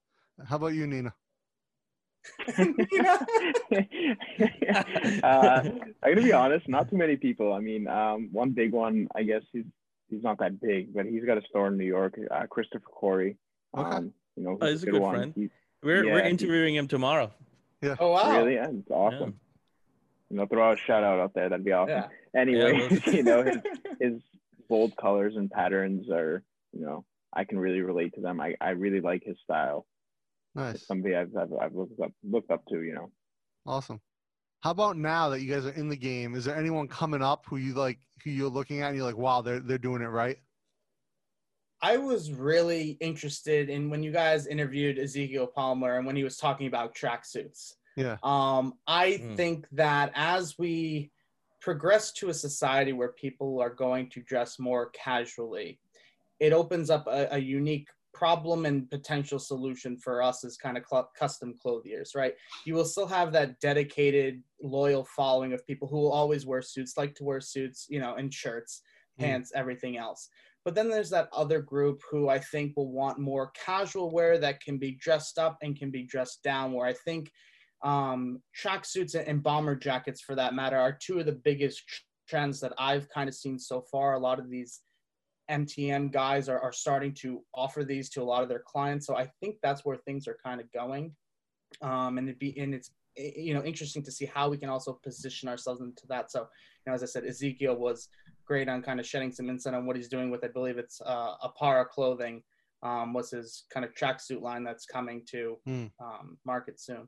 Yeah, that Rich Fresh was also talking about uh, you know, that you know, he's looking at the uh the, the he's big into the tracksuit space and like where does that fit in the sartorial world? hmm How about you, Shant? Like anyone that you see coming up that is really killing it? Gonna be honest, uh, the sartorial Armenians are killing it hard. They're coming up big time. hey, uh, we forgot to add you cannot suck your own dick in the show. Oh, I, I didn't see that, so I'm gonna I'm gonna use that. No matter how person. Flexible Chris your yoga you body is, that. uh, Yeah. no. yeah. Um, I'm gonna, to be honest, I haven't really paid attention much. Um, you know, I've been we've been focusing on our our stuff way Mm. too much lately. Um, so I've been focusing on that. Um, so I really haven't paid attention, you know, to, to any other upcomers. Sometimes you have to ta- Yeah. take a moment, pop your head up, right? You know, take take Yeah. take But that- uh take notice of what's going on around you and Yeah. and that's the beauty of our, our to the grind. partnership as well too right each one of us brings a unique skill set to the table where i'm very involved with social media i'm very kind of have my ear to the ground of, of what's coming up and um kind of where i think we should go where whereas shant you know having or currently running another business while running ours you know kind of keeps me ground well i guess we both keep each other grounded Hmm. for the most part but you know, and it, it's it's definitely important where if I want to go in one direction, you know, he'll kind of talk me back, say, let's kind of pull back, think about this a little bit. And same thing with him if he kind of has an idea, but we both kind of play to, you know, each other's strengths and weaknesses and bring something, you know, unique to the table where we can all say we're doing an equal share, you know, to the company. nice. Yeah, it's, a good partnership. Unlike Jai and I. Yeah, you guys, I think just you know insult Jai- each I don't- other I don't day think long. Jai's doing much work, you know. Yeah, Jai's sitting there, chilling just back. He's waiting for his mom to bring his roti, breakfast roti in. Oh, I'm so hungry right now. I'm gonna look up Armenian food in Bangkok because uh, You should No, let us know because we'll definitely, you know, we'll do the barstool pizza review, but for Armenian food in Bangkok. Yeah, we've got to, we've got to meet up this week, so maybe we meet for Armenian food, Jay. dude, does it even do? Do they have it? Let's make it They happen. have to. They have to be Armenians there. Oh, there have to be, There has right? to be. Oh, there- for sure be. there is. You know it's going to be on like Nana. It's going to be in Nana somewhere, Oh, I see. Okay. probably. So is it like Arabic food? Is there anything specific that's Armenian versus everything else? Not really. I mean, everything Middle Eastern is is very similar. And and I Um, feel like oh, every every country will claim that they were the first originators Oh, of yeah. whatever insert dish name here is. Yeah. But you know, Hun- we have our version of of rolled grape leaves, right? The Greeks have that. Turks have that. You know, Arabic coffee, Armenian coffee, Turkish coffee, all the same thing. Yeah. Um, it, it's all just it depends on who you're. Like we have meat pies, for example. They're called lemekjun. You know, it's also seen all throughout. It's kind of like Armenian pizza, basically. Yeah. Um, but it's a lot of chicken. It's a lot of you know grilled meats. Um, also some vegetarian dishes. You know, the the tabulis and you know certain salads. Um, great hummus. So you're really blending all the cultures that, as we said, you know, we're right smack dab of the Silk Road. So we're having influences from everywhere. Yeah, Jai, I guarantee you we find a place in Nana. All right, let's do it then. Let's do it. For our for our meeting this week, then Yeah. let's go and for report Armenian back. food. Yeah, Yeah, we'll let's back. do a video review of Do- uh We'll do a of us. video review. Fuck these Armenians. Oh, dang. I- I'm looking it up now. I don't see a lot out there. They're trying to rep our. They're trying to destroy our street cred shot in Bangkok. Or we haven't even gotten there, and they're trying to destroy us. I know, right? They're, They can't handle us. I don't think they're ready for this. No, like I know, like there are Definitely not. They're gonna chop you down Iranian. before you get bigger than us. Iranian. yeah, yeah. It's okay. I've seen these guys. They have no potential. Alex, on cancel those two suits, buddy. Yeah, cancel the suits. We're gonna cancel that. My grandfather can wait. We'll find another Irish linen supplier. How far?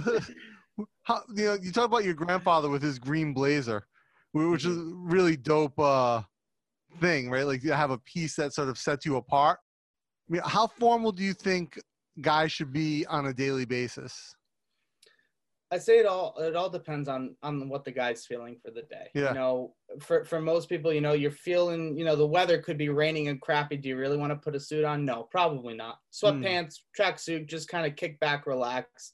But there's other times, you know, you've got a meeting, you got a job interview, you got something, you want to build that confidence. And that's the other thing we focus on is, you know, building people's confidence through clothing. Yeah. Um, and you know, when you put on that first jacket that fits you just right, your shoulders go back. You think you command the world and can, you know, impose your will in whatever way you want. And really build up your own like personal confidence. I think those are situations where you should be more formal, and it's it's really based up to how you're feeling. Shant, so I know uh, Shant Alexan said you run another business as well. Are you are you pretty formal all day? Uh, I'm absolutely the opposite. I'm more casual in my other business during the day. Um, I do run the used car dealership, so I'm I'm like I'm on the casual end of it all because I'm I'm Okay. always so busy. I couldn't do this in a suit all day. But you know, referring back to your other question, I feel like there has to be like a neutral ground in between where you know how formal you can be and how casual you should be every day. Mm-hmm. You know, Mhm. I'm always you know you got to look good at the same time, but you got to be comfortable too. Yeah. I would agree with talked that. to uh, Komorowski. He had a, a really interesting take on this. Is that you know you should be dressing for like the job you want, right? Like one Mm, level not the job you have, right? You want to go, right? Not And the job you have. you know, and he, he's the guy. He was an electrician, right? And he became a foreman just because he wore a button-up shirt to the job site every day, and people thought he was in charge because everyone else wore like a dirty coffee-stained T-shirt, you know, and he was wearing a, a button-up, and it just it worked for him. Yeah. Now, I'm sure those weren't the only reasons. I'm sure he he has some skills other than a, a button-up shirt, but you know, it set him apart.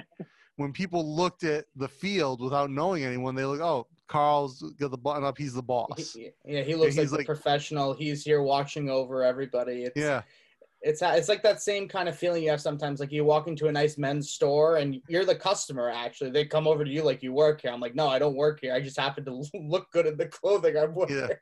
Yeah. I just know how to put a shirt on. Yeah, like leave me alone. Now, Now, the, the last question we have in this in this ten this new ten is if you could look back and give one piece of style advice to your younger self, what would it be? Hmm. Oh. wow, there's Uh, there's a lot of lessons there. I would, I would say, and, and probably most of your people will say fit is always key. So I'm not going to say that. Mine, mine to myself would be, Alexan, dress for the, I guess, environment slash time period you're in. You know, I told you guys earlier that I love French cuffs, right? But the other thing I didn't tell you was I also love the contrasting collar and contrasting cuffs which has an extremely negative connotation here in the United States as being your typical Wall Street banker. Yeah, So a you know 14 or 15 year old looking through Macy's or Brooks Brothers and everything else has no business finding contrasting cuff and collar French cuff shirts, um, and and really making that his life's mission to get only those shirts because that is what happened and I could not. but that them. was always your style. yeah. You, at It- 15, not necessarily at, at 15 it came it came a, a little bit a couple years later you know once i really got to college i had the i'll call it my my glow up period. Um you know younger i would i would like to wear nice clothing but i would never do my hair. When i got a little older with the whole full you know beard came in we did the hair nicely you know we really looked put together. Um but i i would say the most difficult thing i could i could find was you know is those shirts because nobody was making them. Like, why don't people make them? They're great. You know, there was a company called Bachrach. They went out of business. Hmm. You know, Brooks Brothers had a couple. I didn't really like their prices. I was 17, so I'm like, no, I really don't want to buy that. um, and I just, I just couldn't find. But that was the other thing is, you know, just for the kind of time period you're in, there's a way to do it in a way where, um, I, I think I kind of pull it off now. I'm a little bit older, a little bit more mature. I can kind of pull off contrast. How old are you now? I'm 24. Oh, okay. What Yeah. about you, Shant? He's old. 26. No, I so. Getting old. Some He's retiring. Um, so very good, very good. yeah. Yeah. So we should still kill them. They they have a lot Yeah. of years to do podcasts. Yeah, they, they- they got energy. They can catch I, up on. I us. thought I thought Alexan was 50 or something. So I was like, yeah, Everybody says that. You know, I'm I'm a I'm a what is it? Um, 24 year old with the the soul of a 50 year old. You know, nice. Or just no, you seem like an OG. You you you're very OG. Old soul. you Yeah, yeah. got to be careful when he compliments him. It gets to his head. It Yeah, does. he's having a boner right Yeah. now. Big, big time. He's got a rage. under he's under raging. that table. Raging hard on. percent Oh yeah. what about you, Shant? What what would you tell your younger self? Uh, I would tell myself to get rid of my highlights.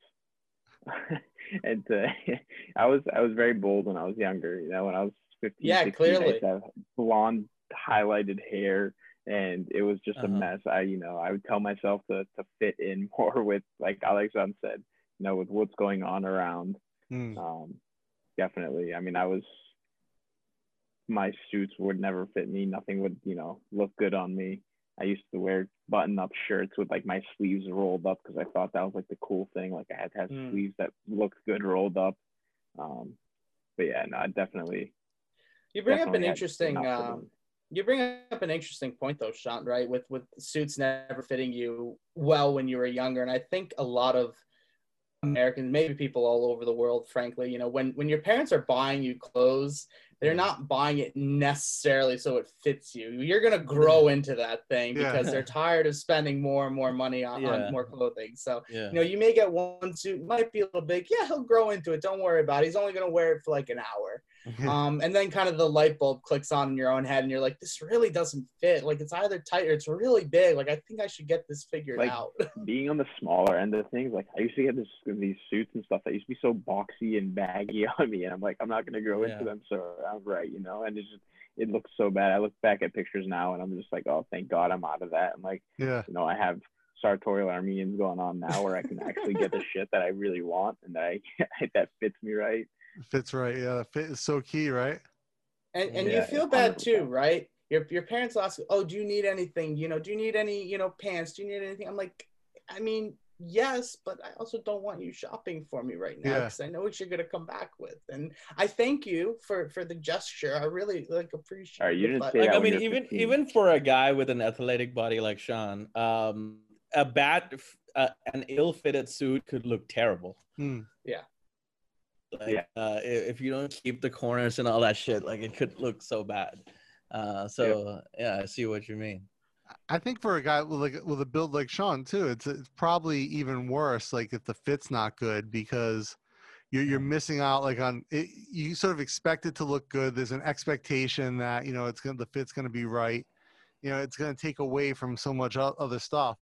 Whereas like i- if if I wear a suit that doesn't fit well, it's just like hey, he's a big dude and it doesn't fit. No big deal. Yeah, yeah, Look, like I wear suits to help accentuate me to make me look skinny. For Shant, who's already skinny, the suit also has to be skinny, or it's going to have like the opposite effect of what he wants. Yeah. It needs to complement I him think- more. I think that's why I go with like the slimmer fit, you know, lines and Yeah. Stop measurements bragging. stuff that we do. I mean, it's just Well, you know, it's like I didn't bragging, even know I'm just like saying in general, button you the top button on a shirt until I was like in my 30s. I had a 22 inch neck, and so when I was in high school, I had to wear a tie every day. I could never like a, an off the rack shirt maybe goes to 19. Right, I had a 22 inch neck, and I had uh, my, my jacket size is like a, uh 56 Mm. at my shoulders. So I'm like trying to get the, the button done. It's just, you know, nothing ever how, fit tall, right. how tall are you, Dana? Six one. Okay, not too bad. Yeah. Well, even Monster. if you even if you do an off the rack tie, right? If you want to tie like a full Windsor, double Windsor knot, it, it's never gonna come out right. Especially No. if you're a big guy, it's gonna end up to like the middle of your stomach. And you're like, well- Exactly. Well, now what? Now I gotta compromise. Yeah. Yeah. So I've stopped wearing ties now. Neckerchief, man. You It's go like- with the neckerchief. Game changer. Uh, pull off the ascot look. We'll- We'll talk. We'll talk. We got we got some stuff in the works. But yeah, yeah, you're right about the knot. Like I can't tie a uh, I can't tie a full Windsor because there's not enough tie. And I'm all torso, right? I'm six one, but I've only got a uh, a 28 inch inseam, so I'm all torso. So it just it, it's oh like boy. it's like here. Oh, so you need a super long tie then. Yeah, That was like when I first met Alex, and I was saying, you know, all he would wear is ties. Like he just wore ties all the time. He's like, "Oh, you That's should wear a tie." I'm like, no "I don't do shirts, no ties." pants, just ties. Yeah, no, just, ties. Just to wear a tie. He'd let it hang, you know. Yeah, Fe- feeling the breeze. Double tie. Yep. Yeah. Let it hang. Yeah, I mean, it's you know, it's interesting that when you when you look back, right? Like, and this is one of the things Jai and I have talked about. Like when we look back at like our styles too, is like you know, you you, you have a couple wake up moments, like when you like really think about like, oh, did I really do that? Okay, denim condoms, it was. I mean, I, I had some denim condoms. uh, you know, I, I used to, I guess, I never watched Miami Vice, but it was that, always that Miami Vice style, the bright pink, Yeah, the bright powder blue. I was like, Alexan, like, no, like, it's, Yeah. it's just, it's going to be a no. It, yeah, it's all about developing that that style that's that's yours and until you do that you're not going to know i mean you can you can tell somebody you can tell your kid you can tell a client of yours like yeah you can you can try all these different things but unless they really under kind of understand it for themselves you're never really going to learn for sure. Mm. Right, mistakes are a great teacher. they are oh yeah. with that being said, guys, we got to wrap this up. I appreciate you taking the time, you know, coming This on, having a good time fun. with us, joking about uh, Super fun. jo- It was a joking about time. prostitutes and drugs, and, and talking about 100%. sex, of course, and armenian food in bangkok Armenian Feeling food. Dude, and good. sex. that's- That's what it was. We're gonna make it happen this week. We're gonna Guys, make it happen. anyone Listening, where can they find more about uh, sartorial Armenians? so follow us on instagram at the sartorial armenians same thing on facebook the sartorial armenians and um, our website www.sartorialarmenians.com Awesome. You'll Thank you see so his much, guys. Rolex on the website. I saw it. I saw his website just now. You'll see Shant's Rolex. Yep. You'll And, see and my for our Rolex. like, we, I told you like every week we get like 20, 30 listeners from Armenia. So you guys check out the uh, your your Yes. American uh, compatriots over in uh on the East Coast there, sartorial Armenians. Until next time, All right, everyone, guys. Stay dapper. Stay dapper. Stay Stay, villainous. villainous.